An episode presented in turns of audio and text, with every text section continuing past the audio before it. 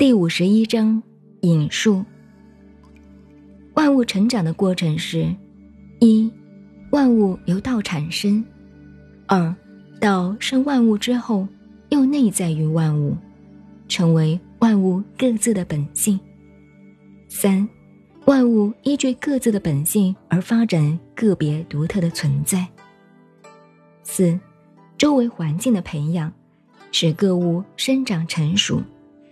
道德的尊贵，在于不干涉万物的成长活动，而顺任各物自我化育、自我完成，丝毫不加外力的限制与干扰。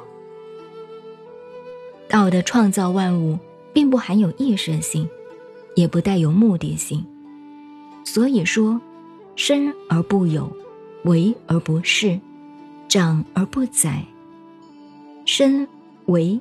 长，即生育、星座、长养，都是说明道的创造功能。